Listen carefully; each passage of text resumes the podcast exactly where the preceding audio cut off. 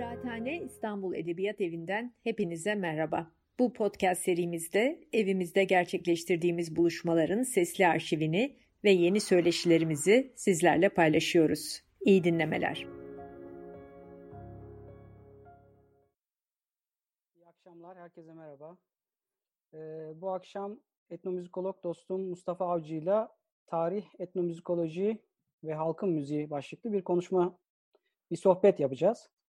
Öncelikle Kıraathane Kitap Şenliği düzenleyen İstanbul Edebiyat Evi'ne ve bu söyleşinin, konuşmanın gerçekleşmesini sağlayan kolektif kitaba çok teşekkür etmek istiyoruz. Bu akşam Mustafa ile birlikte üç temel ayak üstüne konuşalım dedik. Tarih, etnomüzikoloji ve aslında eskiden işte halk müziği dediğimiz ama bugün biz ona halkın müziği biraz tırnak içinde söyledik. İkimiz de Mustafa'yla bir taraftan güncel etnografik, etnomüzikolojik çalışmalar yaparken bir taraftan da tarihsel malzemeyle uğraşıyoruz. Yani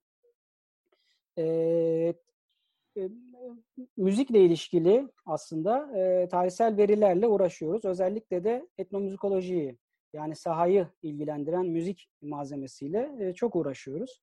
Dolayısıyla aslında bugün konuşacağımız izleklerden bir tanesi bu tarih meselesi. Yani tarihte ne arıyoruz, nasıl arıyoruz ve o malzemeyle aslında nasıl çalışıyoruz? Biraz bunları konuşmak.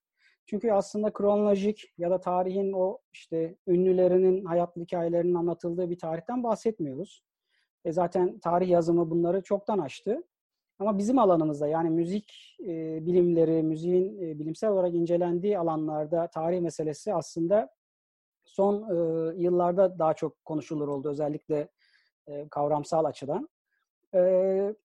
Burada da bilhassa tarihsel etnomüzikolojinin çok önemli bir rolü var. Çünkü tarihsel etnomüzikoloji tartışmalarıyla aslında bir taraftan tarihsel müzikoloji meselesi, bir taraftan da etnomüzikolojinin kendisi aslında yeniden konuşulur, tartışılır oldu. Bir taraftan da biz bu tarihin içinde aslına bakarsanız biraz bu Hindistan'da başlayan subaltern, yani mağdun çalışmaları gibi, yani biraz tarihin dışında kalmış, dışına itilmiş, ötekileştirilmiş mağdunlarla da biraz ilgiliyiz. Yani o büyük hikayenin, tarihin içindeki büyük müzik hikayesinin, bu her türlü müzikle ilişkili olabilir. Bunun aslında biraz bu hikayenin dışında kalan, çeperinde kalan, içine giremeyen, tarihin çok da yazmadığı meselelerle biraz daha fazla ilgiliyiz. O yüzden de özellikle benim çalışmalarımda yapı sökümle bayağı ilişkiliyim. Yani buradaki hegemonik ilişkiler, otorite, güç ilişkileri, iktidar vesaire meseleleri önemli bir rol oynuyor. Ve burada tabii bir söylem analizinden bahsetmiyoruz. Aslında bu malzemeyi biraz konuşmak. Birazdan Mustafa da konuşacak. Yani bu bir ses kayıt tarihinden örnek olabilir. Bu tarihsel bir metin olabilir, bir nota olabilir, bir şarkı olabilir, bir çalgı olabilir, bir icra biçimi olabilir, fark etmeyen yani bir form olabilir. Aslında birçok şeyden bahsediyoruz. Yani bütün bunlar üstüne yeniden aslında bir konuşmak. Yani bunları parçalayıp iyice böyle bir şey bir tarafa savurmak değil de biraz bunlar ve söylem analizini de bir kenara bırakarak artık biraz bu malzemeyle aşırı neşir olmak. O yüzden aslında biraz etnomüzikolojiyi de ön plana çıkarıyoruz burada. Tabii tarihsel malzemeyle etnografik bir şey yazmak ya da işte bir zamanlar yapılmış o çalışmalardaki gerçekten tırnak içinde işte bilimsel ve nitelikli bir etnografik çalışma yapıldı mı ki biz bu müzikal malzemeye bakıyoruz. Bunlar soru işaretleri tabii ki. Ama bununla sadece etnomüzikoloji de uğraşmıyor. İşte antropoloji uğraşıyor. Yani tarihsel olarak uğraşan birçok bilim dalı da bu meseleleri sorguluyor. Ama etnomüzikoloji buradan kendine de bir pay çıkardı. Diğer yandan etnomüzikoloji dediğimiz şey disiplin öyle bir genişledi ki hatta işte etnomüzikolojiler mi, parantez içinde etno ve müzikolojiler mi, işte ya da bunun alt dalı ya da üst dalı ya da yan dalı filan gibi, yani bir sürü tartışmalar var. Ama skala çok genişledi. Yani genel olarak yaklaşımlar diyebileceğimiz skala. Bir taraftan sound studies, yani sesle hatta gürültüyle ilgili, yani yine Mustafa'nın da bu konuda önemli çalışmaları var. Yani böyle bir ucuyla artık bizim o tırnak içindeki müzik dediğimiz şeyin çok zorlayan bir çalışma genişliğine vardı. Bunun içinde ornitomüzikoloji, zoomüzikoloji gibi çalışmalar, ekomüzikoloji gibi çalışmalar da var. Bir tarafıyla da kendisiyle bir kere kendi tarihini, kendi tarih yazımını bir kere yeniden baştan sorgulayan, çünkü sonuçta Batı merkezli olarak başlamış ve onu da çalışmaların çok uzun yıllar merkezine koymuş bir şeyden bahsediyoruz. Yani kendi kendine yapı sökümüne uğratan bir etnomüzikoloji var bir taraftan da. Ve işte insan olan, öteki, yerli filan çalışmalarından insan hikayesini alıp insan ötesi bir bambaşka bir şeye, insanlardan artık daha öteye, doğaya, ki tam işte bu antroposen tartışmaları, insan sonrası tartışmaları vesaire, doğa, çevre, bütün bu ekoloji tartışmaları yapılırken tabii etnomüzikoloji de bu şeyi genişletiyor. Ve üçüncü izleyimizde bu tırnak içine aldığımız halkın müziği meselesi. Aslında ikimizin de özel ilgi alanı, ama bir taraftan da yani bütün bu hikayenin tam merkezindeki mesele. Yani burada sadece halk müziği, yani tırnak içine almamızın sebebi bir kere halk müziği olarak kabul gören ve halk müziği olarak bir şekilde standart hale getirilmiş bir müzikten bahsetmiyoruz. Coğrafyamız tabii ki Türkiye, ama Osmanlı'dan beri gelen ve geniş bir coğrafyadan da bunu konuşabiliriz. Ama dünyanın bütün halkları için de geçerli olabilir tabii ki. Yani tıpkı dünya müziği tartışmasındaki gibi, yani halkın olmayan bir müzik var mı? Tabii ki yok. Ama sonuçta tırnak içinde halk müziği olarak kabul edilen de bir şey var. Yani ve bunun içinde iyisi var, kötüsü var. O standartlaşmanın dışında bırakılan, içine alınmayan şeyler var. Bir yanıyla bütün bu konuşacaklarımız bir taraftan sosyal, kültürel, işte hatta yer yer dinsel vesaire boyutları olduğu kadar bir tarafıyla da politik meseleler. Etnomüzikolog Philip Bolman'ın bahsettiği gibi, yani aslında müzikoloji bir taraftan da politik bir şey, bir eylem. Çünkü o çalışma alanının içine ne aldığınız değil, neyi dışarıda bıraktığınız aslında sizin oradaki duruşunuzu belirliyor. Bizim bugün konuşacağımız, yani ister tarihin içinde, ister etnomüzikolojinin içinde, isterse bu halkın müziğini çalışanların yaptığı çalışmalarda olsun, neyi aldıklarından çok o dışarıda bıraktıkları, birazcık o ittikleri, çeperin dışına ya da işte o dairenin dışına koydukları meselelerle biraz ilgileneceğiz. Dolayısıyla da bir boyutuyla da politik bir yanı da var tabii ki. Bunu güncel siyasi tartışmaların ötesinde bir politik bir tartışma olarak da söylemek lazım. Dolayısıyla da yani burada yapılacak aslında çok fazla, konuşulacak çok fazla konu var ve yapılması gereken çok fazla iş var. Biz bugün biraz buna giriş yapacağız. Kendi kişisel çalışmalarım açısından benim birkaç yıldır üzerinde çalıştığım aslında bir kitap projesinin de tartışmalarından bir tanesi. Mustafa'yla ister benim çalışmalarımda olsun, ister onun yaptığında, birazdan kendisi bahsedecek kendi çalışmalarından da. Onun çalışmalarında da aslında böyle ara ara telefonlaştığımız, e-mailleştiğimiz, üzerine veya bazen saatlerce konuştuğumuz meseleler biraz da bunlar.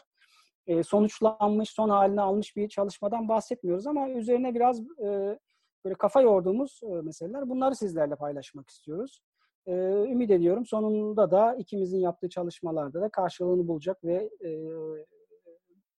inşallah kitap olarak ya da başka bir formatta da bunları okuma şansımız olacak. Ama parça parça zaten bugün burada konuştuğumuz şeylerin bir kısmını yayınladık. Makale bazında en azından, ya da sunum bazında, ya da konuşmalarda değerli bir şekilde bunları değerlendirmeye çalışıyoruz. Şimdi topu Mustafa'ya atayım. Ondan sonra devam edelim istiyorum. Süremiz 1 saat. Evet. Belki birazcık zorlamaya çalışacağız, ama bizden sonra da konuşma var. Dolayısıyla da süremize uymaya çalışacağız. Ancak dileyen izleyicilerimiz sorularını bize iletebilirler. Zoom'daki Q&A kısmına yazabilirler ve oradan biz soruları da son kısımda cevaplamaya çalışacağız. bana geldi mikrofon. Şimdi aslında bahsedilecek çok fazla şey var. Yani çerçevesini çizmeye çalıştığımız konu bayağı geniş bir konu. Yani etnomüzikoloji, işte tarih, halk. Bu üç konsept de üstüne yani ansiklopedilerin yazılacağı, işte kocaman kütüphanelerin doldurulabileceği kadar fazla üstüne yazılmış, çizilmiş ve belki bir nevi içi boşaltılmış da yer yer ya da doldurulmuş da aynı zamanda terimler. Hakikaten Ulaş'ın dediği gibi bizim ortak bazı ilgi alanlarımız var. Yani ikimiz de aslında, yani Ulaş bu konuda tabii ki çok daha şey, çekirdekten gelme. Ben çok daha sonradan bu işlere merak sardım, bağlama vesaire. Ama bir böyle bir bağlama merakımız, ondan sonra türkü merakımız var. Şimdi türkü dediğimiz zaman zaten en başından itibaren niye adı türkü? Yani bütün dünyadaki halk şarkılarına halk şarkısı derken biz niye bunların adına türkü diyoruzla mesela bile başlayabiliriz. İlk soru. Çünkü türkü diye dinlediğimiz şeylerin bazılarının mesela Kürtçe sözlerle söylendiğini ya da Kürt müziğine ait eserler olduğunu ve sonradan üstüne Türkçe söz yazılarak Türkçe'ye aparıldığını ya da böyle işte şey yapıldığını, yer yer gasp edildiğini, bazen gönüllü bir şekilde çevrildiğini biliyoruz. Şimdi o yüzden yani mesela türkü kelimesi bu noktada bence önemli bir şey. Yani türkü ne demek? Yani sorusu her şeyden önce sorulması gereken sorulardan bir tanesi olabilir galiba, değil mi Ulaş? Yani aslında ismi neredeyse halkı doğrudan tanımlayan, hatta biz öyle bir şey yapıyoruz ki dünyada mesela folk song diyorlar, halk şarkıları. Şimdi bizde tabii şarkı türkü ikilemi çok önemli bir ikilem. Yine buradan başka bir yere sıçrıyoruz aslında. Yani o kadar böyle mayın tarlasıyla dolu ki şarkı kelimesi nereden geliyor diye şehirden geldiğini söyleyen bazı, yani şarkiden değil de böyle doğuya ait olandan değil de daha şehirli olan, Türkiye'de bunun daha karşıtı köylü olan gibi bir yer sanki düşündürüyor bizi, ama bunların hepsi yine doğru kurulmayan dikotomiler. Çünkü yani türkü şehirde de, şehrin de türküleri var. Hatta biliyoruz ki yani saraya türkü girmemiştir, saz girmemiştir gibi neredeyse çok ezber bizden önceki jenerasyonun söylediği bazı sözler var böyle işte. Hani halkı ve işte sarayı birbirinden ayıran, ondan sonra şehri ve köyü birbirinden ayıran. Şimdi bu tür dikotomiler üzerine kurulu bir şey var, gelenek var elimizde. Bir halk var, bir işte elit kültür var filan. Bu Batı'da belki böyle işliyor olabiliyordu. Yani ama biz oranın tarih okumasını, oranın şablonunu alıp doğrudan Osmanlı'ya ve Türkiye'ye uyguladığımız zaman bence içinde bulunduğumuz karışıklıkların bir kısmı buradan ortaya çıkıyor. Yani hala bizde mesela sanat, müzikçilik diye hani böyle bizde 3-4 tane temel şey var. Yani halk müzikçiler var, sanat müzikçiler var, arabeskçiler var ve işte ne bileyim klasik müzikçiler var. Bu dörtler arasında bir çekişme var filan. Şimdi bu çekişme de mesela klasik müzikçilerde belli bir dönemselleştirme anlayışı var. İşte barok var, efendim klasik dönem var, romantik dönem. Mesela benzer bir tarihselleştirme sürecini aynen şeye de alıp uygulayabiliyorlar. Yani sanat müziğinde de klasik dönem falan olduğunu bir nevi iddia eden pek çok yazar var. Demem o ki ortalıkta bu kadar çok böyle şeyler ödünç alınıp kullanılmış ve aslında oraya da pek ait olmayan kavramlar vesaire varken bu müziği anlamamız oldukça, bu müzikleri anlamamız, Anadolu müziklerini anlamamız oldukça zor oluyor. Biz de bu noktada bu müzikleri anlamaya çalışırken zaten ana akımın ya da merkezin bize dayattığı ya da hepimizin çok iyi bildiği müzik olduğu konusunda hiçbirimizin şüphesinin olmadığı tırnak içerisinde müzikler yerine daha kenarda köşede kalmış. İşte bu bazı işte şeyler olabilir, farklı dilleri konuşan halklar olabilir, işte farklı dinler olabilir, ondan sonra farklı iktidar ilişkilerinde falsolu yerlerde kalan, terso yerlerde kalan insan güruhları olabilir. İşte yer altında kalan, temsil edilme güçlüğü, temsil edilmeyen, o daha okumuş yazmış, okur yazar kültür seviyesinde halk şeylerin, grupların, güruhların, kültürlerin müzikleri olabilir. Ne bileyim zamanında arabesk gibi. Ondan sonra vesaire. Bu konular üzerine meraklı ve ilgiliyiz yani. Hani ve işte Ulaş'ın bu noktada özellikle son zamanlarda onun böyle bir kitap da projesi var. Şimdi de bahsetti. Aslında süregelen bazı çalışmalar ve biz o konuda zaten hep yaptığımız sohbeti burada da sizin huzurunuzda yapmak istiyoruz. Ve yani bu noktada gerçekten önemsediğimiz temel şeyler şunlar. İktidar ilişkilerine bakıyoruz müzikte. Yani müzik sadece müzik duyduğumuz, dinlediğimiz seslerden ibaret değil.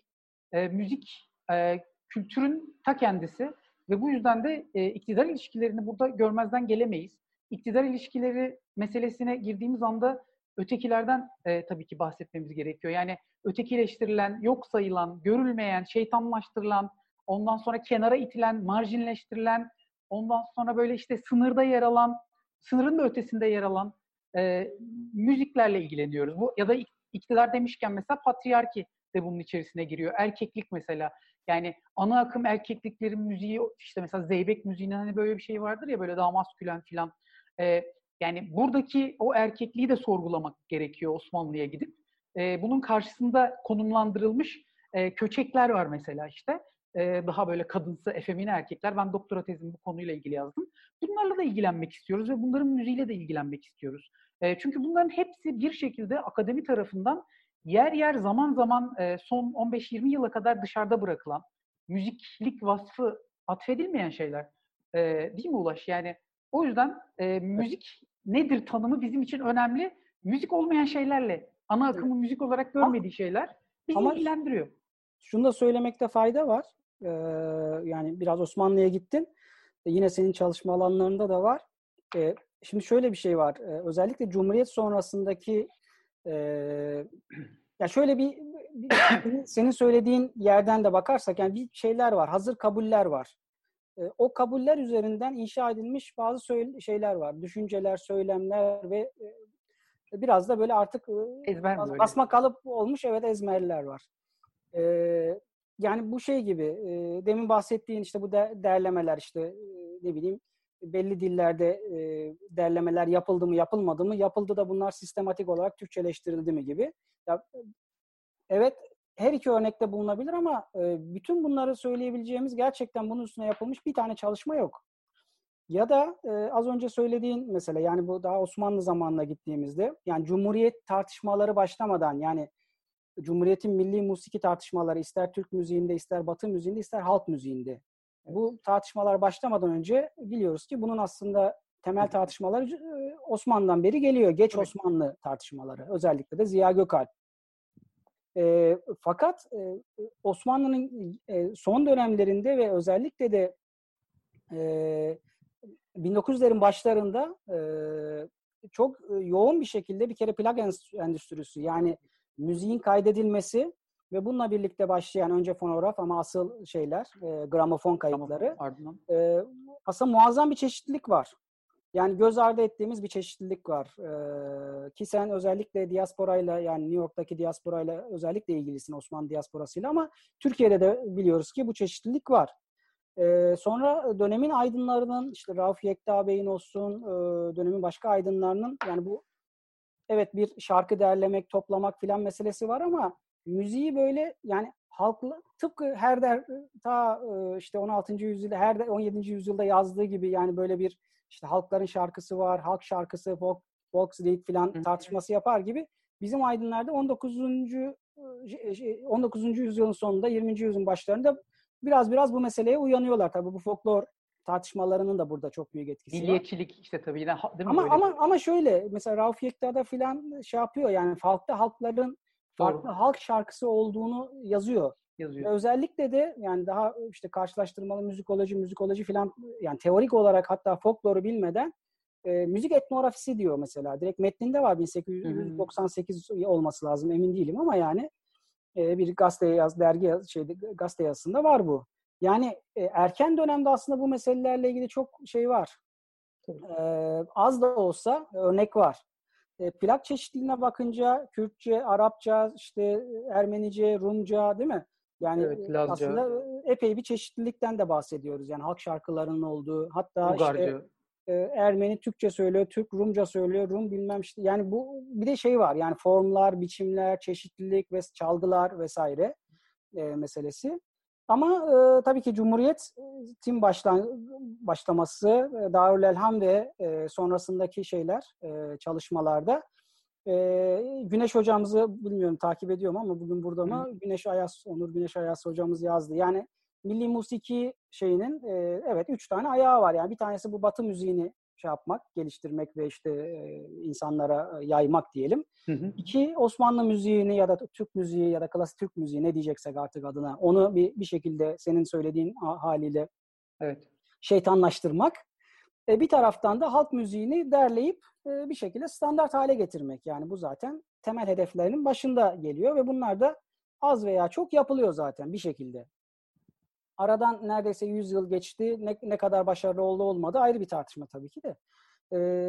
Fakat şöyle bir şey var. Yani bizim işte ilgilendiğimiz şey işte Darülelhan iyi yaptı, kötü yaptı. Darülelhan burada şunları topladı, toplamadı değil. Yani orada bir malzeme var.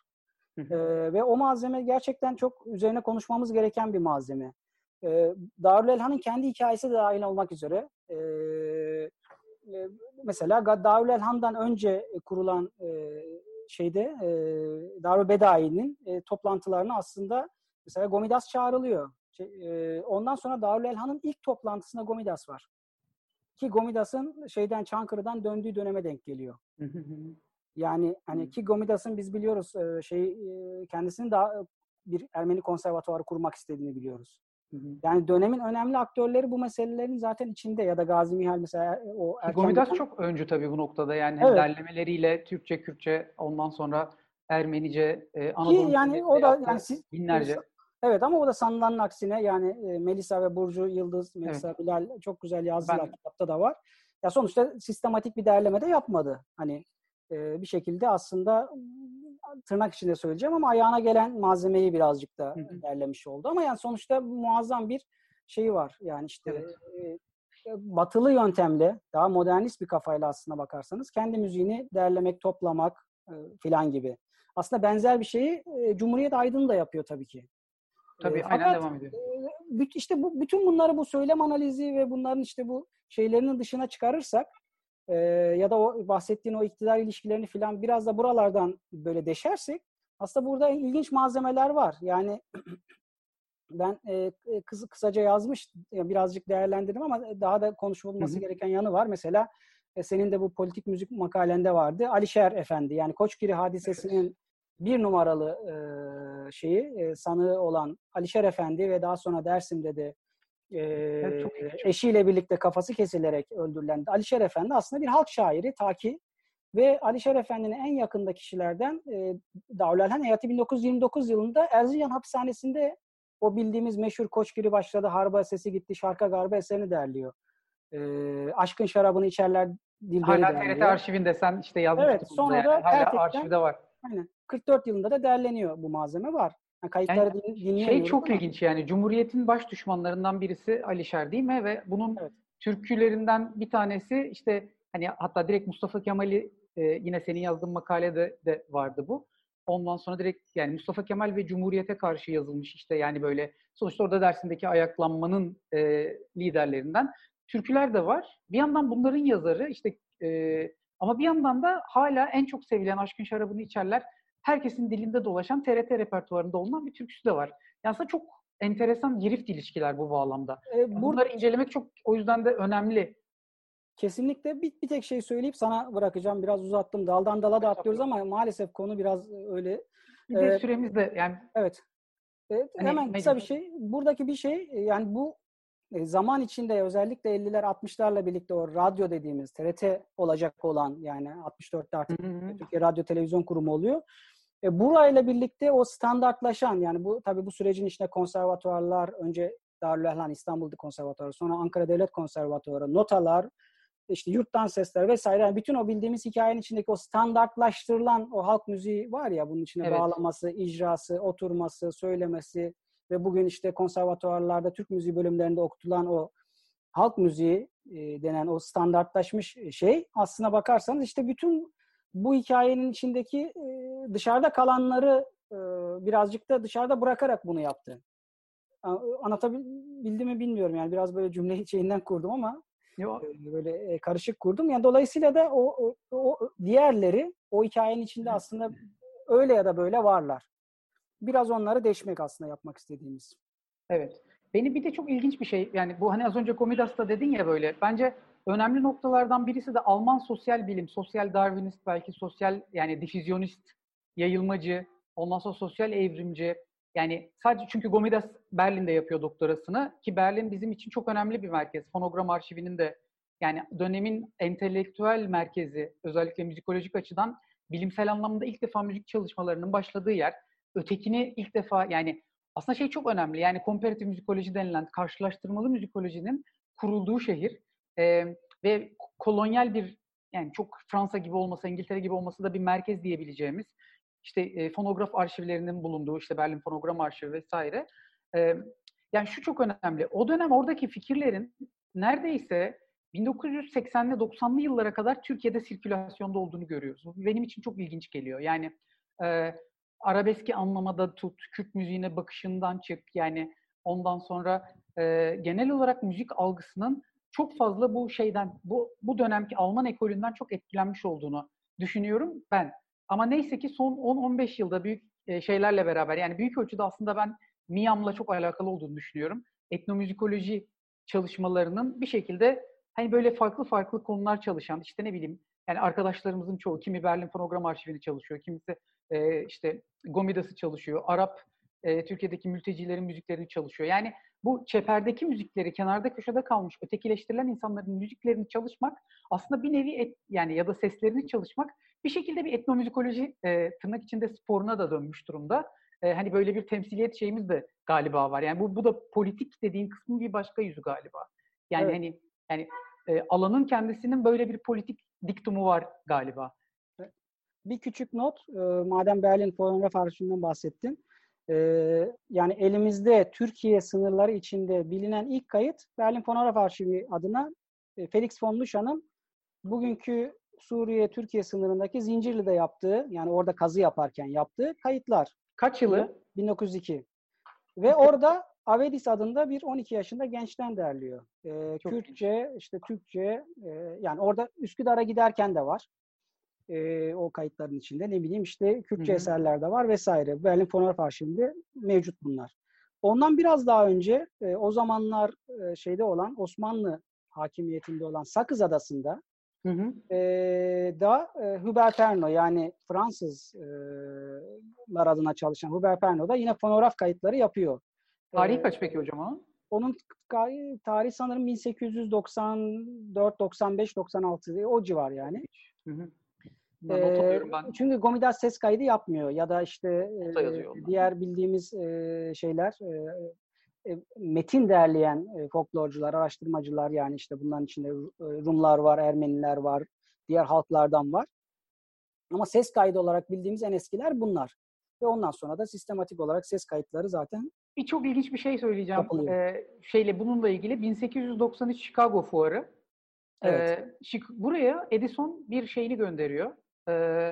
Çalışanını gönderiyor. Bu da benim bildiğim en eski. Yani Amerika'da yapılan ama içinde, yani Türkçe söylenen ve Arapça Osmanlı topraklarından giden Chicago fuarına ekipteki müzisyenlerin kayıtlarını alıyorlar. Çok kısa birkaç şey var bunların, böyle 10'ar saniyelik, 15 saniyelik. Bir tanesi marş, hatta böyle Padişahım Çok Yaşa. Muhtemelen evet. bir tür Hamidiye marşı. Çok ilginç, yani hakikaten çok erken dönemden itibaren bu bahsettiğimiz şeyler, yani 1890'ların, çünkü fonograf icat edileli daha çok 1877'de icat ediliyor. Müzik için kullanılması Amerika'da bile yani 80'lerin sonunu buluyor neredeyse. Bu arada Edison'un amaçlarından arasında aslında müzik kaydı çok geç. Yani çok, evet, çok geç. Sonraki, yani çok geç derken Edison'un öncelik listesinin çok önünde değil. Yani hani müzik endüstrisi oluşacak. Buradan böyle o Adorno'yu kızdıran kitle endüstrisi vesaire. Yani o çok fazla önemsediği bir şey değil. İşte ne bileyim görmeyenlere kitap mesela. Hani bugün sesli kitap meselesi var ya, Edison'un belki de en önemsediği şey o. Yani bu sekreterler mesela şeyleri kaydedebilecekler. Patronların onlara yazdıkları notları böyle diktafon gibi böyle konuşuyor, not alıyor, unutmuyor böylece notu filan. Evet. Ama hiç beklenmedik bir yerden müzik, tabii ki birden müzik endüstrisi.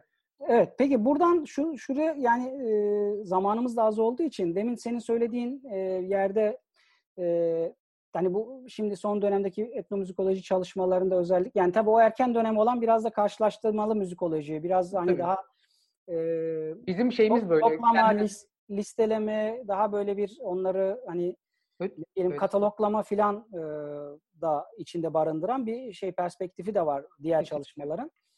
Ama özellikle 80 ve 90 sonrası, yani kendisine de self-refleksif bir şekilde belki... Etnomüzikoloji, gerçek etnomüzikoloji artık. Yani karşılaştırmalı müzikoloji değil de böyle. Yani gerçek ya da değil bilmiyorum. Ben öyle bir şey diyemem de. Hani etnomüzikoloji demişim gibi oldu ya, o yüzden diyorum. Yani ben komparatif karşılaştırmalı müzikoloji 1890'larda hani o etnomüzikolojinin gibi kendisinin karşıt kardeşi, yani ona karşı kurulan bir şey. O bağlamda gerçek derken yani böyle. Ya şöyle, sonuçta terim 2. Dünya Savaşı'nın sonrasında var. Yani sonuçta öncesinde o terim yok yani sonuçta.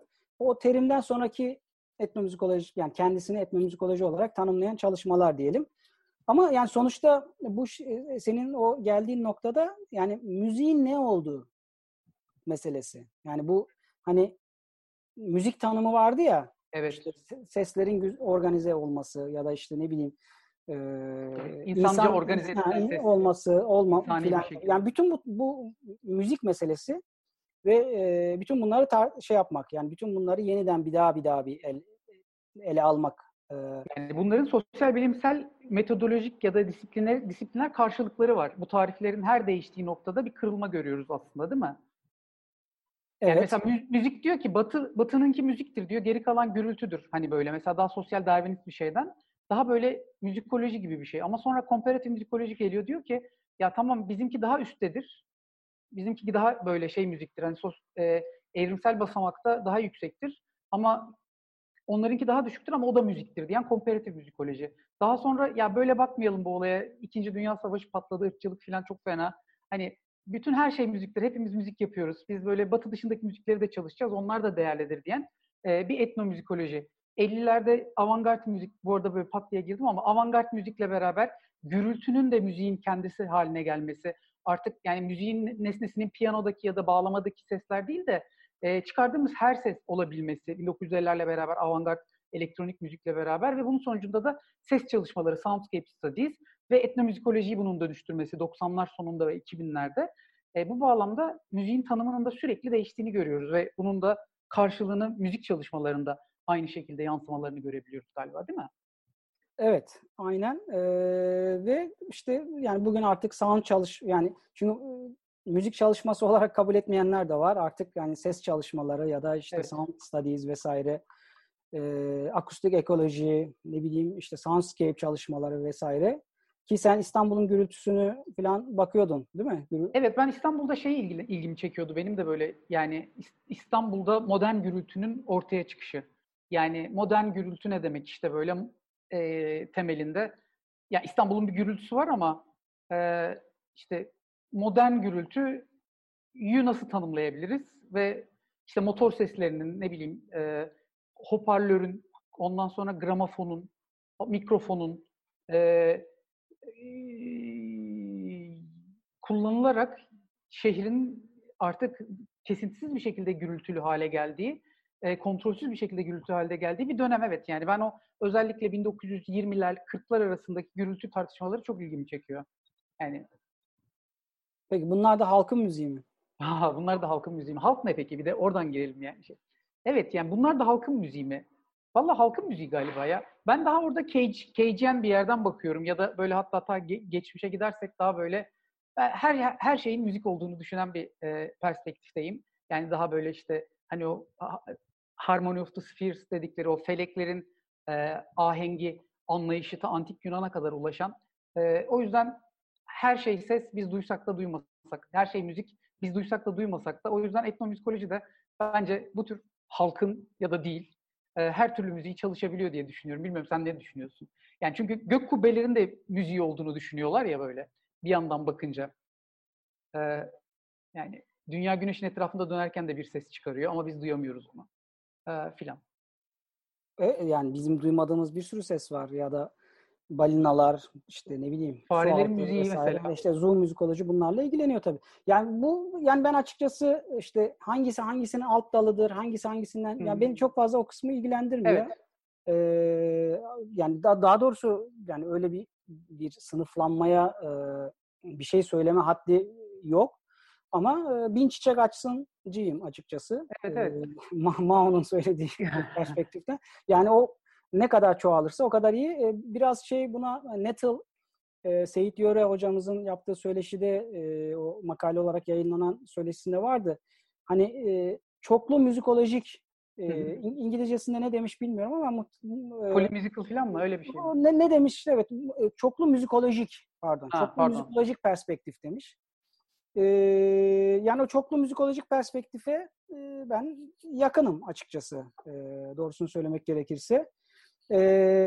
Hani yöntemi birisi onu kullanır, birisi etnografik yöntem kullanır, başka bir yöntem kullanır.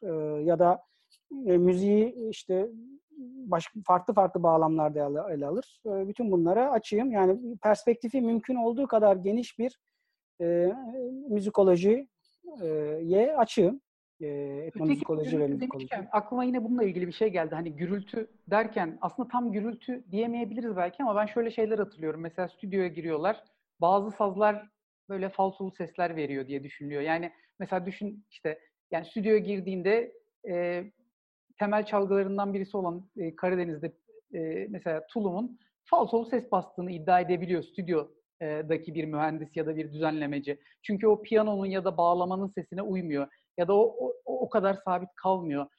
Bu noktada senin çok ilgilendiğin şeyler aslında var. Yani bu şey yapılan, ana akımın dahil etmediği, yani standartize edilememiş, kolonileştirilememiş, böyle kıyıda köşede kalmış çalgıların tarihi. Bundan ne öğrenebiliyoruz peki? Ya çalgı zaten yaşayan bir şey. Yani çalgı... Hatta bu şeyler var. Benim yüksek lisans tezimde, tabii bu konuları bilmeden yazdım. Yüksek lisans tezimde İran'daki ehlak tamburunun kimliği var mıdır gibi bir tartışma yapmıştım. Maalesef teorik kısmı çok zayıftı ama orada yani bu bir çalgının kimliği olabilir mi tartışması gibi bir şey yapmıştım. Sonrasında epey bir makale yazıldı, ben de bayağı da hala çalışıyorum bu meseleye. Şimdi bu çalgıların kimlikleri de aynen bu halk meselesi gibi. Nasıl bir halk keşfediliyor ve kuruluyor. Özellikle de ulus ne diyelim inşa süreçlerinde bir kısım çalgılarda tabii ki ön plana çıkıyor. Fakat tarihten biliyoruz yani bu sadece ulus devlet meselesi de değil. Yani bir kısım çalgılar zamanla çeşitli sebeplerden, sosyal, kültürel vesaire sebeplerden yavaş yavaş kaybolurken mesela Osmanlı Sarayı'ndaki musikal yani hani pamflet gibi böyle şeyi olan. Onun yerine ney mesela daha ön plana çıkıyor ya da kemençe mesela. Kemençe yani daha sokak çalgısı tırnak içinde gibi algılanırken değil mi? Tabii. Keman bile batıda keman yani hani fentefi oluyor ve daha sanat musikisi. Evet yani fiddle, küçümseme aslında fiddle demek yani kemana ve sonra zaman içinde keman o bildiğimiz işte orkestranın vazgeçilmez sazlarından başına geliyor. Yani çalgılarda bu var tabii ki. Fakat bizim özellikle Cumhuriyet yani bizim o ilgilendiğimiz tarihsel etnomüzikoloji perspektifinden de baktığımızda bazı çalgılar var ki o çalgıyla birlikte aslında hikaye tersine dönmüş. Ben kısmen kısa saplı bağlama hikayesinde bunu yazmaya çalışmıştım. Aslında radyoda gelişen, özellikle Yurttan Sesler ve Sarı Sözen'in öncülüğünde gelişen bu uzun saplı bağlama hikayesine biraz da tepki olarak 80'lerde Arif Sağ'ın öncülük ettiği arkadaşların bu kısa saplı bağlama fenomeni de aslına bakarsanız çok benzer bir standartlaşmayı şey yapıyor. Yani o hani Güneş Hoca'nın bahsettiği halk müziğini derlemek ve standartlaşma meselesi var ya çünkü oradan da evrensel olana ulaşılacak ya. Evrensele ulaşamadık. Hedef bu. Ya da işte kısa saplı bağlamayla işte bilmem konçerto çalınacak vesaire. Güzel. Tabii ki çalınsın. Yani bunun güzel örnekleri de yapıldı. Adil Arslan yaptı. Başkaları yaptı. Ama mesele şey değil. Yani bu güzel. Hatta bu öncülerin söyleşilerinde var. Kitaplarında da var. İşte mesela Aşık Veysel'in sazının aslında ilkel olduğu. Ya bu çok çok klasik bir söylem. Yani bu işte bütün bu bahsettiğimiz hikayenin ve bunun atası değil mi? Yani hani kısa saplı bağlama müziğinin atası sayılabilecek neredeyse. Yani bunu şöyle bir yandan böyle tırnak içerisinde müziğin evet işte burada şöyle bir şey oluyor. Yani biz ilkini falan aramıyoruz. Bir kere izleyicilerimiz yanlış anlamasın. Yani biz bir ilk aramıyoruz. Yani müzikte bir ilk öyle bir arkeolojik kazı yapma şansımız yok. Yani evet ne bileyim. Hep daha öncesi çıkıyor bir şekilde. Toprak altından 1000 yıllık bir flüt çıkar vesaire ama ne bileyim işte bir deri bir çalgı, çömlek bir çalgı ya da ahşap bir şey bulmak zor. Bütün ezberli. Çünkü kaybolur. Kemiği bulmak daha kolay çünkü. Ama yani biz böyle bir ilk kim yaptı falan öyle bir şey aramıyoruz. Öyle bir derdimiz yok.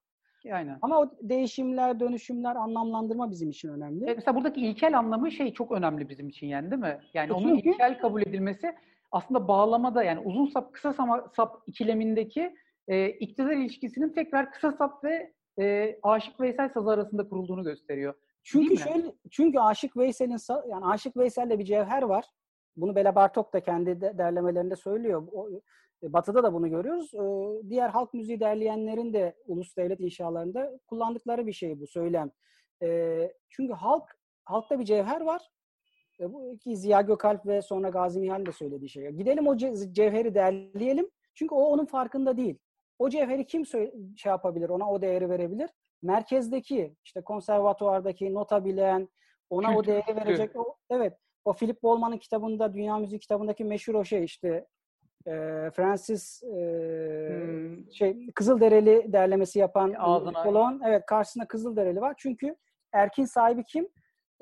Aletin sahibi olan, yani o müzik aletini, o kaydı yapacak olan kişi o şeyin sahibi, gücün sahibi ve Kızılderili'ye değerini verecek olan şey, o erkin sahibi, bahsettiğin o iktidarın sahibi olan kişi. Dolayısıyla da Veysel burada bir çare bir Veysel. O sazı çalıyor ama o sazdaki cevherin farkında değil, nota bilmez, onunla konçerto çalamaz, bilmem. İşte bu bildiğimiz bütün bu hikayenin içindeki. Ama aradan bu kadar zaman geçti, 100 yıl geçti.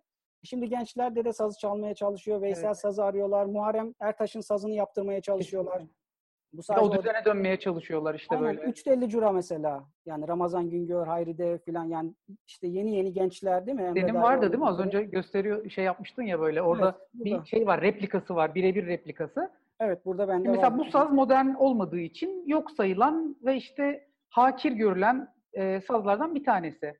Yani bağlamanın kendi içerisinde de inanılmaz bir şey. Yani bağlama bir şekilde bu memleketin en çalgılarından bir tanesi. Ortak dili gibi yani. Hani böyle herkes bağlama üzerinden konuşuyor. İşte solcular bağlamayla müzik yapıyorlar. İşte ne bileyim, sadece aşıklar bağlamayla müzik yapıyorlar.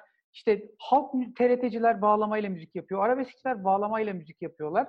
Bağlama oğlu, bağlama kızı, bağlama yani. Ama bağlamanın içerisinde de ötekiler ve bir ötekileştirme meselesi var. Bu bana bir şeyi hatırlattı. Bir ufacık bir şey girebilir miyim böyle insert? Bu yo, ben zaten uzattım. Sen devam et. Yok, uzatmadı. Çok güzel. Benim ilgimi çeken şeylerden birisi şu. Yani bu bahsettiğin şeyin yine bir önceki versiyonu da bence şu oluyor. Şimdi Cumhuriyet elitleri Türk halk müziğine bu işte, yani bu aslında folk kavramına biz İngiltere'deki ve işte Almanya'daki tartışmalara gidersek orada şeyi çok görüyoruz yani.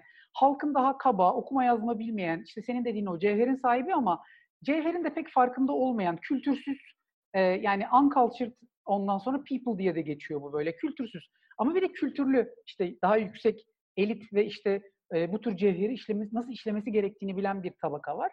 O yüzden bu tabaka o tabakayla iletişim kuruyor vesaire. Şimdi bizde de bu iki tabaka arasında halk belirleniyor. Halk kim oluyor? Türk halkı oluyor ve Türk halkının ezgileri oluyor. Bu halk müziği derleniyor. Bu halk müziğinin işte Batı müziğinin tekniğiyle çok seslendirilmesi gerektiği düşünülüyor.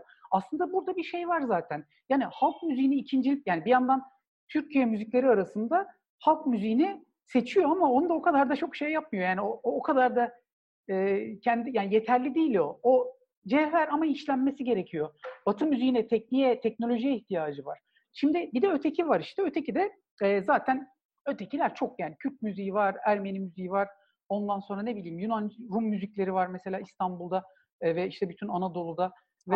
Arap en önemlisi. Zaten en sevilen, yani Türklerin ve Kürtlerin ortak ötekisi olan Arap müziği, yani yine aynı şekilde belki şey yapabiliyor. Şimdi Türk sanat müziği tabii denilen ya da işte Türk musikisi diye kendisini tanımlayan müzik, burada bir ideolojik bir müdahale yapıyorlar ve kendilerinin Türk müziği olduğunu iddia ediyorlar ve bunu başarıyorlar da. Ama bu müziğin adına Osmanlı müziği diyelim mesela. Osmanlı müzik öteki oluyor. Yani klasik müzikle halk müziğinin bir nevi ötekisi oluyor. Sonra bu 3 müziğe birden muazzam bir şekilde 60'larda bir başka öteki çıkıyor. Arabesk.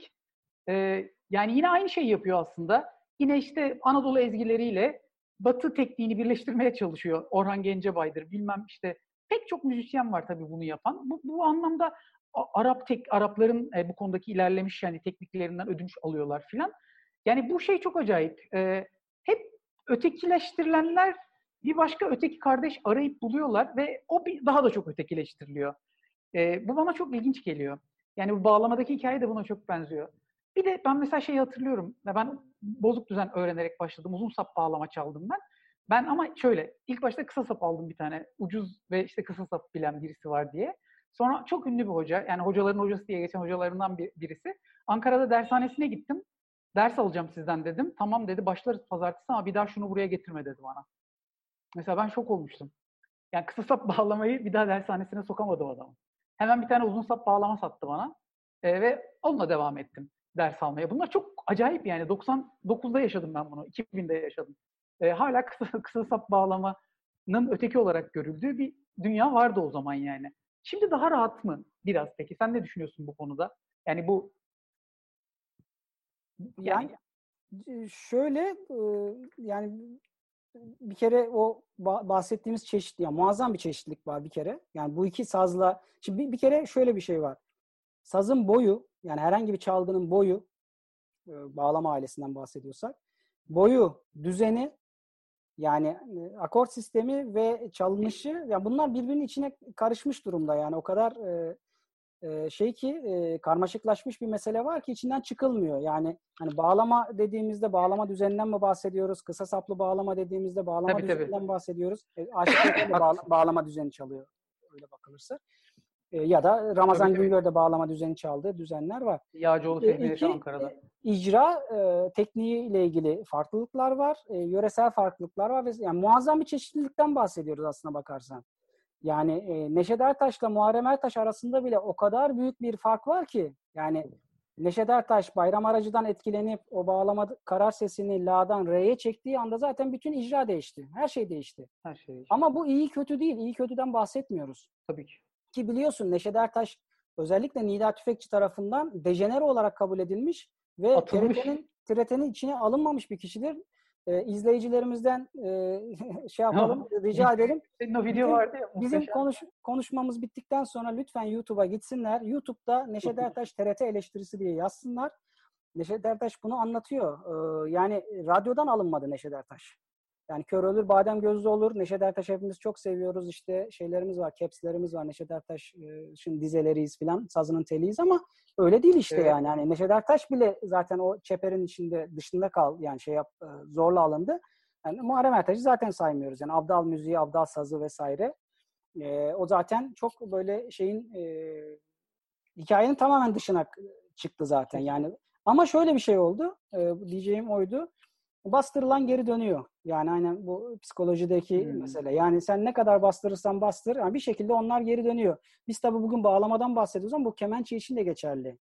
Yani çünkü radyoda standart hale getirilen Karadeniz müziği, radyoda standart hale getirilen zeybekler, radyoda standart hale getirilen işte yani bütün bu repertuarlar, değişler vesaire, yani halaylar, yani bütün bunlar zaten bir şekilde artık kabına sığmıyor.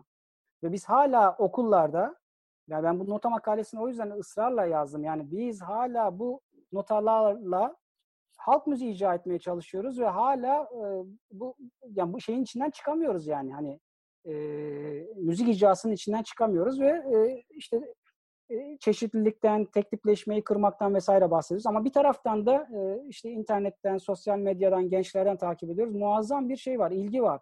Değişik sazlara, yeni arayışlara, biçimlere, formlara vesaire. Yani bir taraftan da böyle bir kabına sığmaz bir şey var.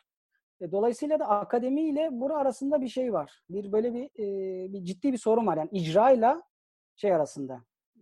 Yani eğitim arasında.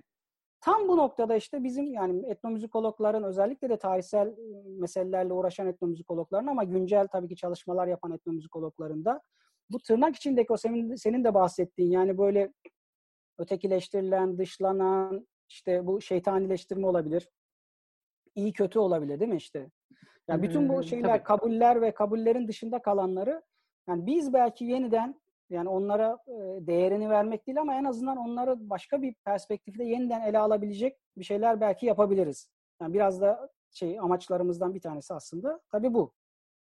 Bu şey bence önemli yani. Mesela yazılmamış şekilde ortada dolaşan bazı bilgiler var. Hani sen söyledin ya az önce böyle. Yani hiçbiri yazılmamış, yazılmıyordu. Bunları aslında o bağlamda yazmak çok önemli değil mi? Yani yazıp akademik bir şekilde yani hani akademik yani bir makale olarak olmasa da nasıl diyeceğim tam şey yapamadım ama hakkını vererek ondan sonra eleştirel bir gözle birini diğerine daha üstün tutmadan bunların analiz edilmesi, bunların konuşulması bu bağlamda çok önemli. Yani akademi tarafından, konservatuvar tarafından, öğretenler tarafından, bu müziği yeni kuşaklara aktaracak kişiler tarafından. Tabii burada şöyle bir risk de var. Yani onu da söylemekte fayda var. Yani sonuçta tabii aktarmak vesaire ve yani çünkü yani biz bir şeyi korumak adına filan bir şey yapmıyoruz. Yani biz olanı anlatmaya çalışıyoruz. Yani ben Aşık Veysel'i yüceltme filan yani Aşık Veysel'deki mesele neyse onu anlamaya çalışıyorum. Muharrem Ertaş'ı anlamaya çalışıyorum ki bunlar yani deminden beri verdiğimiz örnekler aslında popüler örnekler bir taraftan da. Evet biz aslında popüler örnekleri de konuşmayalım hani yani bugün bir şey. Evet. Bugün diğerlerini konuşacaktık ama yani onların bile yani onların bile aslında çaldıkları saz, icra tarzı vesaire onlar bile aslında dışarıda kalmış şeyler bir taraftan da. Tabii tabii. Yani evet yani Aşık Veysel dışarıda bırakılmış. Neşet Ertaş dışarıda bırakılmış yani. O yüzden çok gerçekten çok acayip bir şey. Şimdi düşünemiyor insan ya. Koskoca Neşet Ertaş'ın dışarıda bırakıldığı bir Türk halk müziği denilen işte mesela o müziği. Ya tabii şöyle bir şey de var. Yani işte şimdi onu diyecektim. Yani şu şeytanlaştırmaya da yani öyle bir risk de var. Yani bu başta bahsettiğim şey. Yani işte bu derlemelerle ilgili olan yani kapmamak işte, ve Sarı Sözen çok kötüydü. Bilmem Yurttan Sesler, TRT yani gerçekten meselemiz o değil. Meselemiz biraz bunları daha görünür hale getirmek aslına bakarsanız. Evet mesela. Evet. Bu seninle biz aşıklar ilgili konuştuğumuzda pardon. Özür dilerim. Tam bu dediğinle ilgili de böyle aşıklarla ilgili konuştuğumuzda da sen bunu tekrar bana söylemiştin. Hani bu Aşık Veysel'e sunulan bir eleştiri var ya böyle işte o devletin aşığı oldu vesaire gibi. Yani o onun bileceği iş. Ama yani bu dedikodu seviyesinde bizi ilgilendiren bir şey değil gerçekten. Ama yani onu o şekilde müzik yapmaya sevk eden koşullar neydi? Onun söyleyecek sözü neydi? Değil mi? Bunların üstüne düşünmek galiba daha önemli yani. Yani Veysel meselesi tabii yani genel olarak çok zamanımız aşar yani her biri ayrı bir hikaye yani.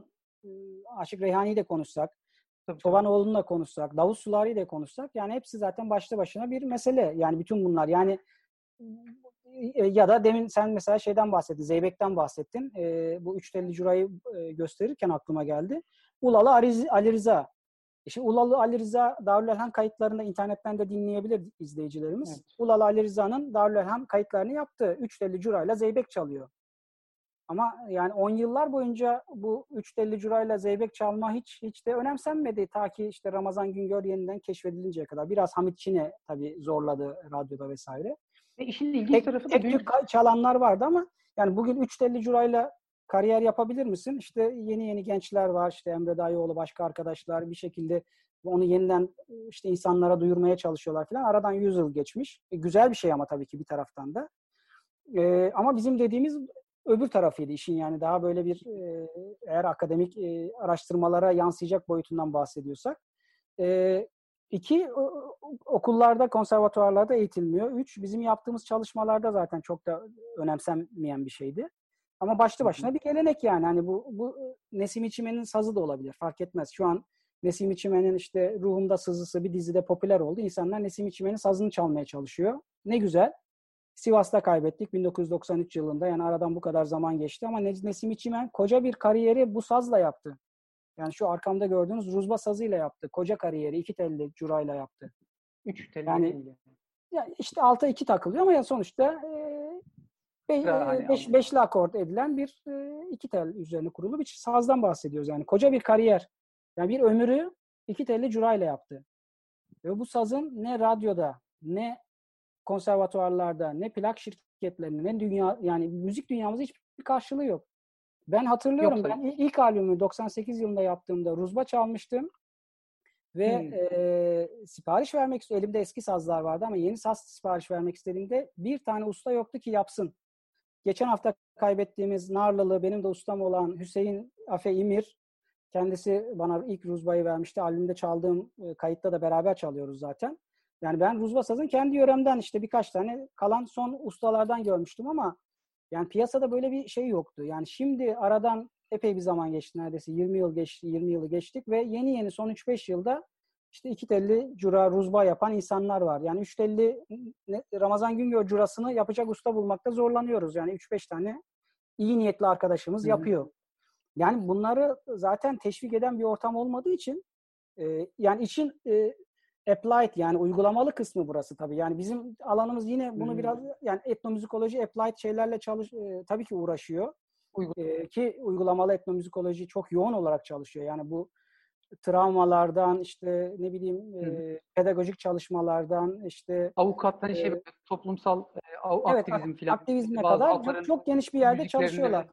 Yani biz şu anda tabii bütün bunları kurtarmak üzerine bir şey yapmıyoruz. Yani applied bir çalışma da yapmıyoruz. Biraz ilgi alanımız olduğu için ve çalmaya çalıştığımız için ama arka planına gittiğinde yani hikayeyi böyle biraz böyle araladığında şu perdeyi araladığında da o arkada o kadar büyük bir yani gelenek, işte bugün bu ekomüzikolojinin tartıştığı sürdürülebilirlik değil mi?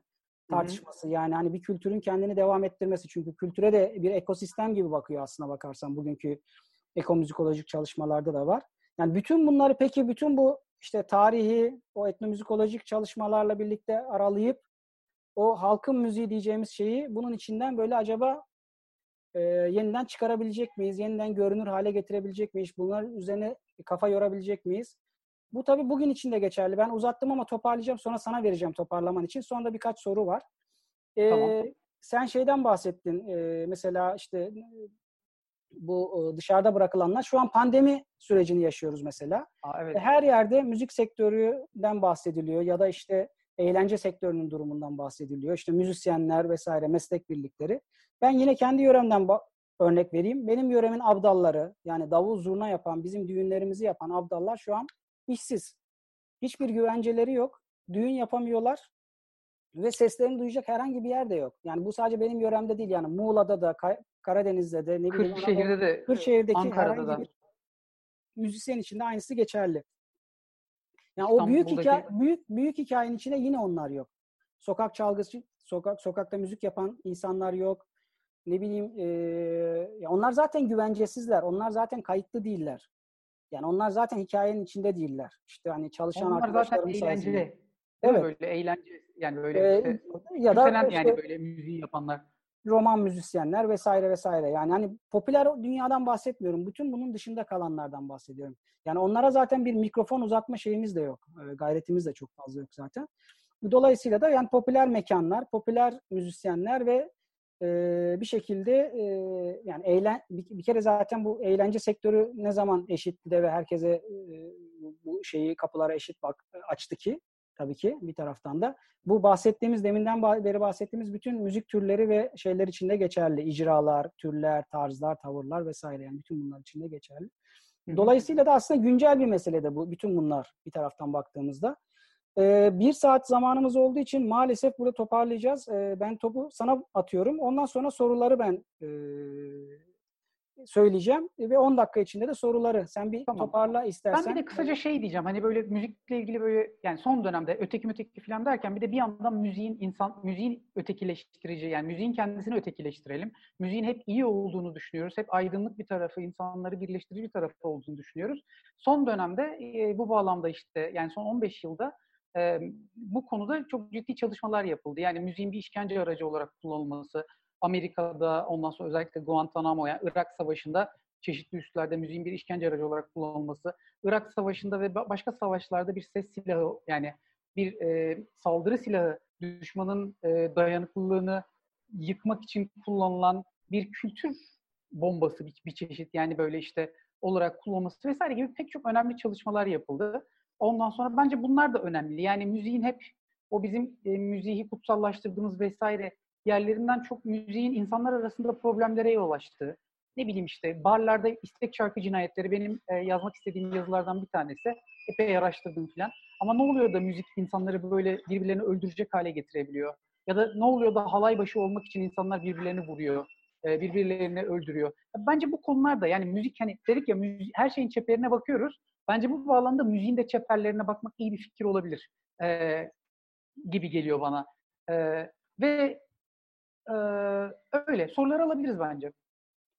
Peki şimdi son 10 yani biraz aslında süremiz bitti ama sağ olsunlar arkadaşlarımız bize bir 10 dakika daha verdiler.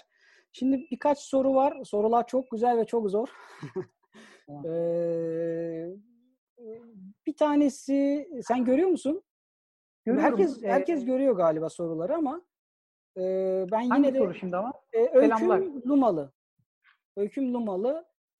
Geleneksel müzik bilimi çalışma alanı içinde geleneksel dans kültürünün eşlik müziklerinin de alındığını, hatta genelde geleneksel dans olgusunun müziğin bir alt dalı şeklinde algılanıp uygulandığını, çalışıldığını görüyoruz. Ancak hem ülke genelinde üst yapı olarak görülen TRT arşivinde hem de diğer arşiv çalışmalarında geleneksel dansların, eşlik müziklerinin, ezgilerinin arşivinde büyük bir eksiklik söz konusu. Bu konudaki görüşleriniz hangi çerçevededir? 2. Özellikle TRT arşiv içerisinde bir halk şarkısının kaynak kişisi, derleyeni, notaya alanı, yöresi ve benzeri birçok temel bilgi kaydedilmiş. Ancak hangi etnik kültüre ait olduğuna dair bilgiler mevcut değil. Bu bilginin de arşivlenme, notalanma çalışmalarına dahil edilmesi gerekmez mi? 2.'yi hemen cevaplayayım. Bu konuda ben bir nota makalesi yazdım. Yani bu bilgilerle ilgili o kadar büyük sorun var ki bir kere bu bilgilere kesinlikle güvenmemekte fayda var. Yani öyle türküler var ki kaynak kişi, derleyen ve notalayan Muzaffer Sersözen.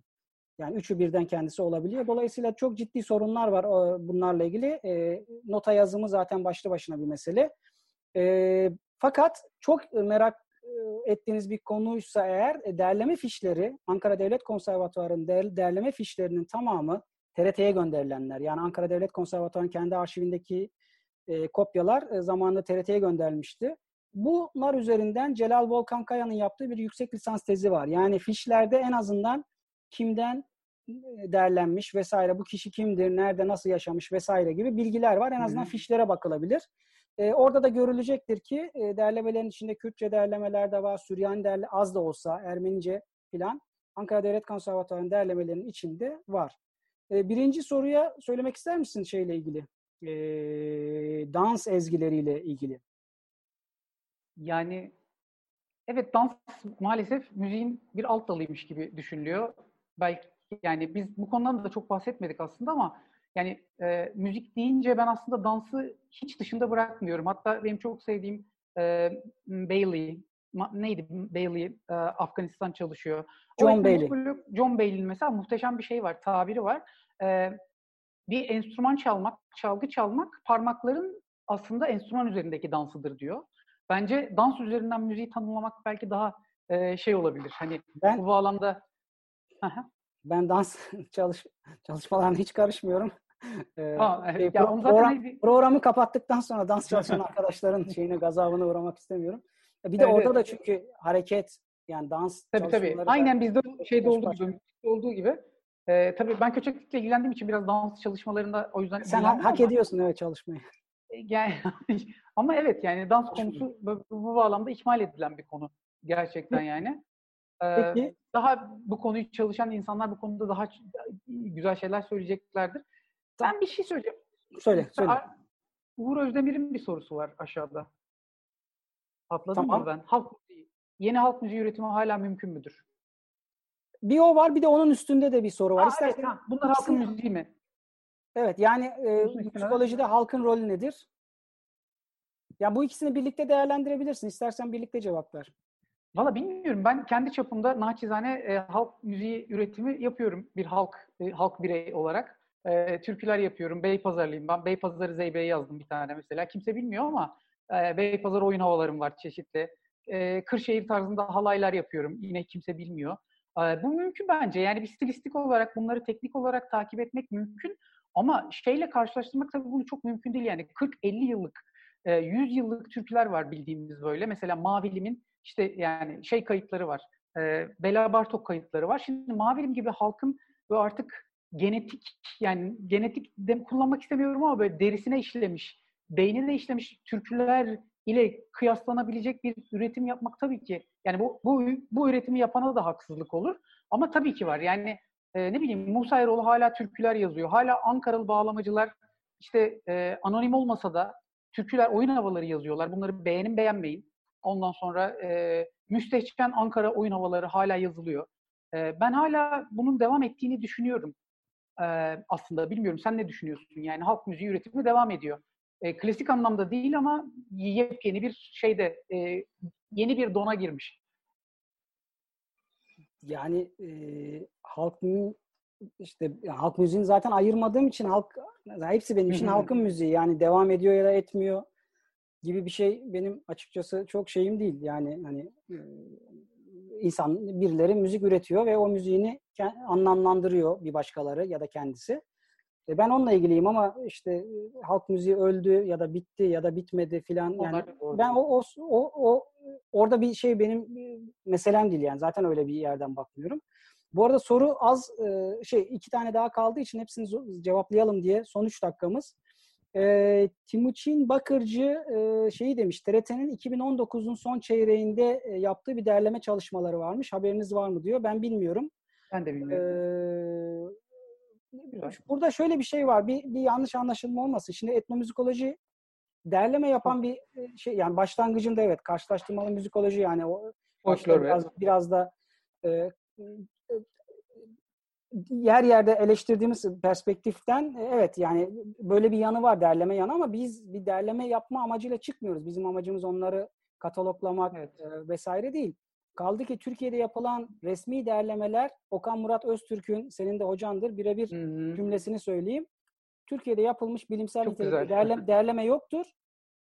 Ezgiler, toplanan malzeme derdest edilmiştir. Yani sadece bu yapılmıştır diyor. Yani Okan Hoca'nın o Türkiye'de halk derlemeciliğin 100 yıllık öyküsü diye yazdığı makalede çok açık olarak söylüyor.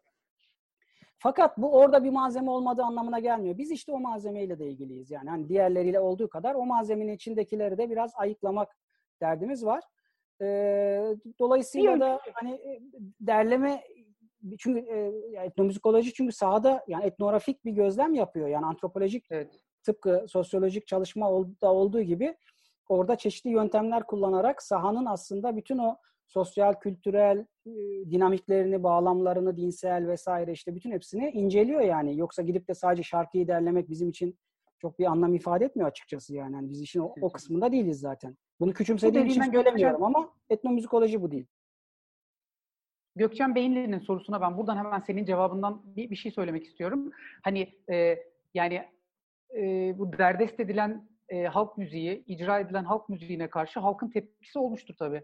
Yani mesela işte halkın tepkisine örnek olarak bu bağlamda kısa sap bağlama hareketini gösterebiliriz. Kısa sap bağlama hareketi ya da kısa sap bağlamanın ortaya... Ya da şöyle diyelim, Neşet Ertaş'ın babası La karar çalıyor. TRT La karar bozuk düzen çalıyor. Neşet Ertaş Re karar bozuk düzen çalmaya başlıyor. Çünkü onun piri, bayram aracı TRT dışında çalıyor. Bunlar hep halkın tepkileridir aslında bakarsak. Yani halkı en geniş anlamda alırsak halk tabii ki sürekli tepki veriyor. Ya da mesela TRT oyun havaları, Ankara oyun havalarının hiçbirisine TRT'de çalınan oynayamazsınız.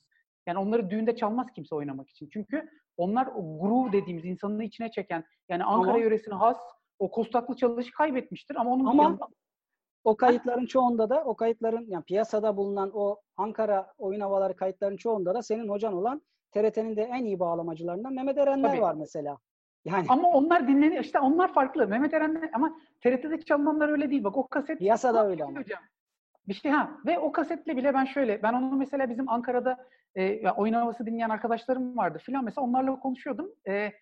Ya çok iyi, çok entel kalıyordu onlara. Oynayamıyorlardı ona. Onlar istiyorlar. Acayip böyle... Yani böyle hakikaten... bu arada bu içinde, Zeybek için de geçerli. Yani hani buradan da analım. Dün de biraz seninle konuşmuştuk. Talip Özkan. Yani radyoda aslında bütün bu hikayenin merkezinde olan kişilerden bir tanesi, derleme faaliyetlerine de katılıyor.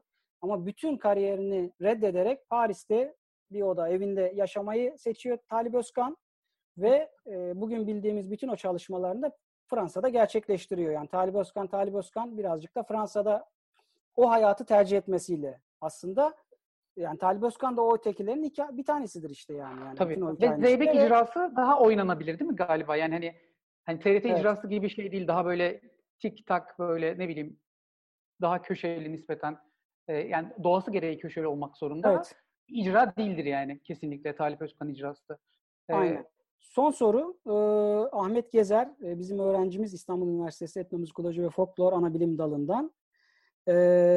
Merhaba, etnomüzikolojinin kültüre ve onu oluşturan değişkenlere yoğunlaşıp estetik kuramların konunun dışında tutulması kendi kabulüm diyor.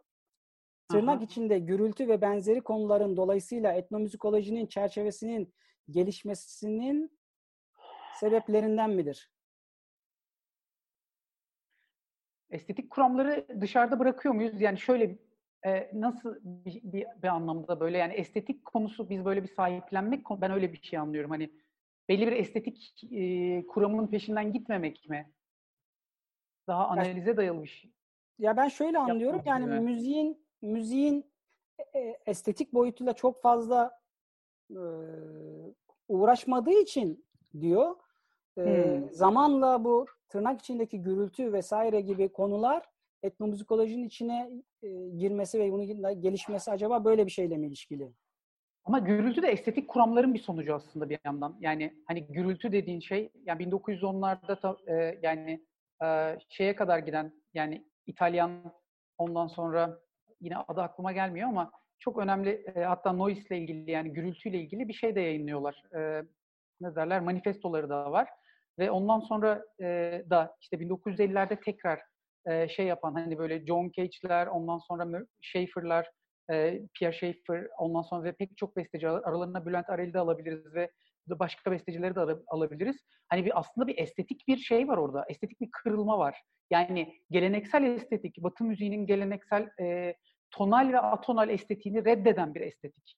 Daha deneysel, müziğin anlamını sorgulayan, müziğin sosyal olarak kuvvetini, gücünü anlamaya çalışan bir estetik aslında orada anlayışı var ve bu estetik anlayışını da müziği biz aslında boğan, o Güneş Hoca'ya yine selam. Gürültü. Müziği boğan gürültü kitabının da adı aynı zamanda. Evet yani biz o yüzden o gürültü, yani o bağlamda estetik kuramlarla da ilgisi olan etnomüzikologlar var ama etnomüzikolojinin kendisi de bu kadar yani estetik kuramlardan bağımsız olduğunu düşünmüyorum ben. Yani sonuçta bilmiyorum. Bana öyle gelmiyor.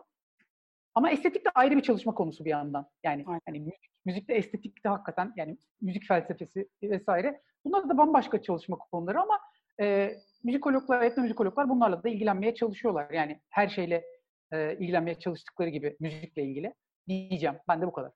Tabii. Yani özellikle dünya müzik kültürleri vesaire gibi konularda yani o müzikal estetiğin çeşitliliği yani müzikal işte estetikteki görecelilik ve çeşitlilik ve farklı kültürlerdeki boyutlar falan aslında etnomüzikologlar bunları çalıştı bir yandan.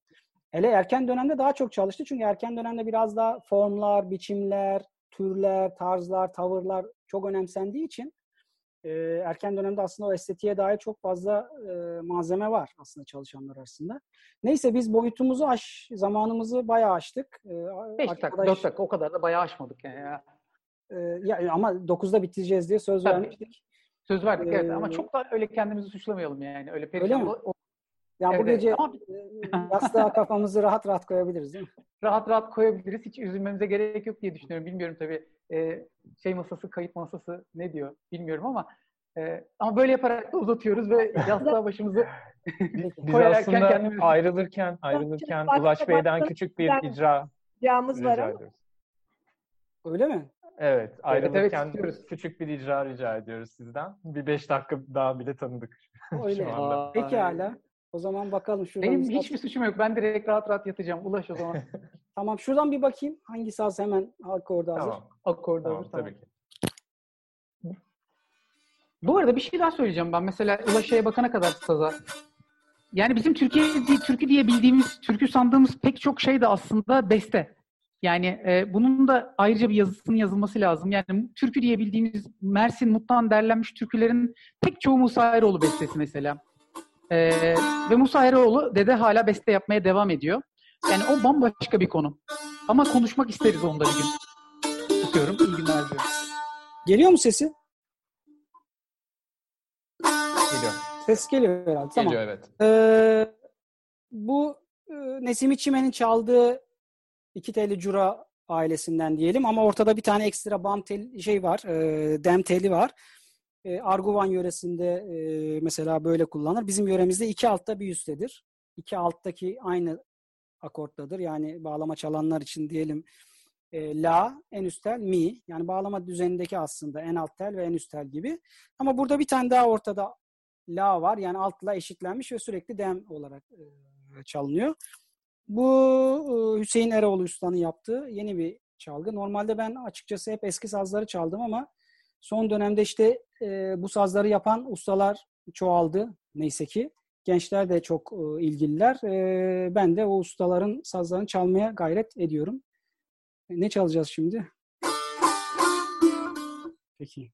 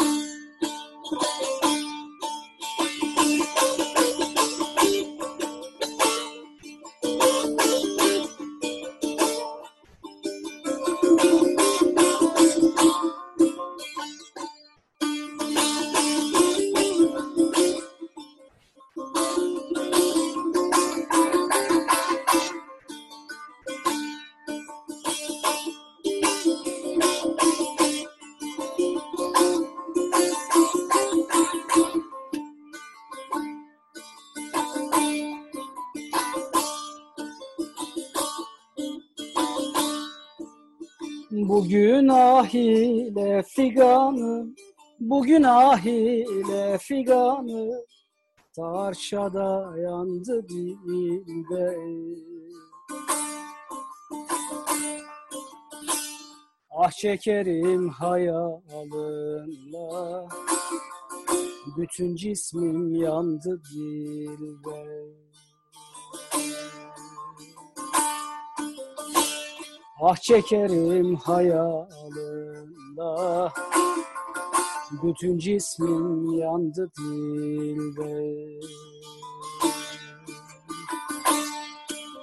Seyrettim dağ ile taşı, seyrettim dağ ile taşı, açılmış nergiz menevşeyi.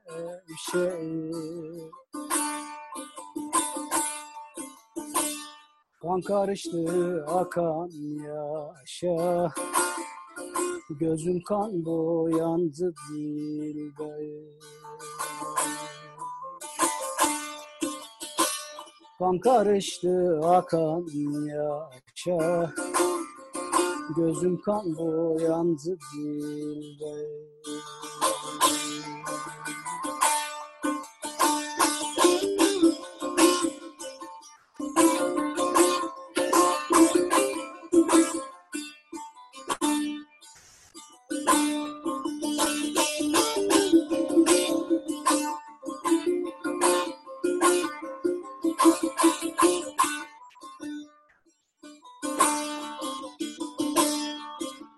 Bu aşk büyük bir beladır, bu aşk büyük bir beladır, Mecnun'a sebep Leyla'dır. Gönlüm sana müpteladır, gözüm kan boyandı dilde. Gönlüm sana müpteladır, gözüm kan boyandı dilde. Bakman melulin halına, bakman melulin halına, niçin girdin vebalıma?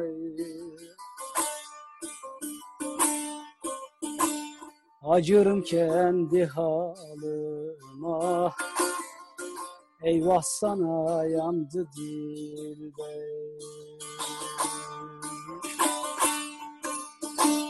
Acırım kendi halıma, eyvah sana yandı dilde.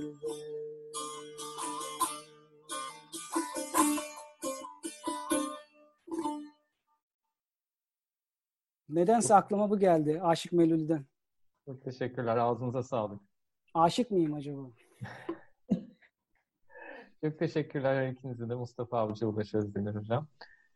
Çok güzel sohbet için. Ve kolektif kitaba da çok teşekkür ediyoruz. Çok teşekkür ederiz. Chat sütununa yazdım. Bilmiyorum göründü mü ama kimse doymadı. Bir daha buluşma için şimdiden söz istiyoruz sizden. Söz. Biz teşekkür ederiz. Çok hem size hem de katılanlara. Hoşça kalın o zaman. İyi akşamlar. Çok teşekkür ediyoruz. İyi akşamlar. İyi akşamlar. Hoşça kalın. Çok teşekkürler. İyi akşamlar. Sağlıklı günler.